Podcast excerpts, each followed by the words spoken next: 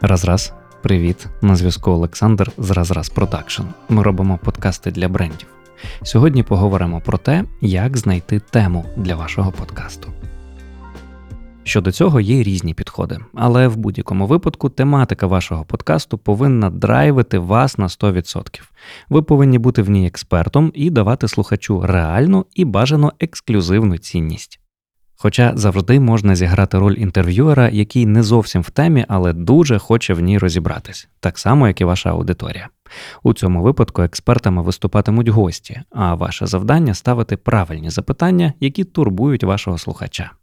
До речі, про аудиторію. Ви повинні знати, для кого ваш подкаст, і постійно тримати портрет слухача в голові. Це допоможе вам сфокусуватись, значно спростить концептуалізацію та просування.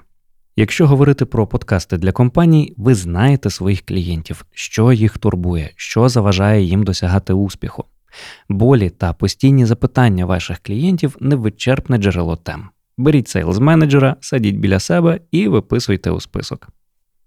Подкастинг це той самий старий добрий контент-маркетинг, і принципи такі ж: закривати інформаційні потреби існуючих та потенційних клієнтів чи партнерів, загорнувши у це власний бренд. І одна проста порада: щоразу готуючи подкаст, проводьте тест на булшит. Просто запитуйте себе, це цікаво слухачеві, це закриває його інформаційну потребу, це допомагає йому добитись успіху.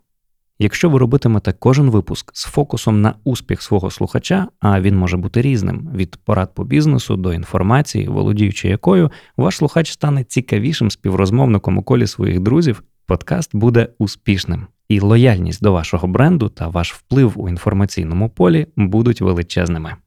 У наступному епізоді розповім, як записати подкаст. Підписуйтесь на канал, на якому ви зараз слухаєте цей подкаст, щоб не пропускати корисний контент про подкастинг.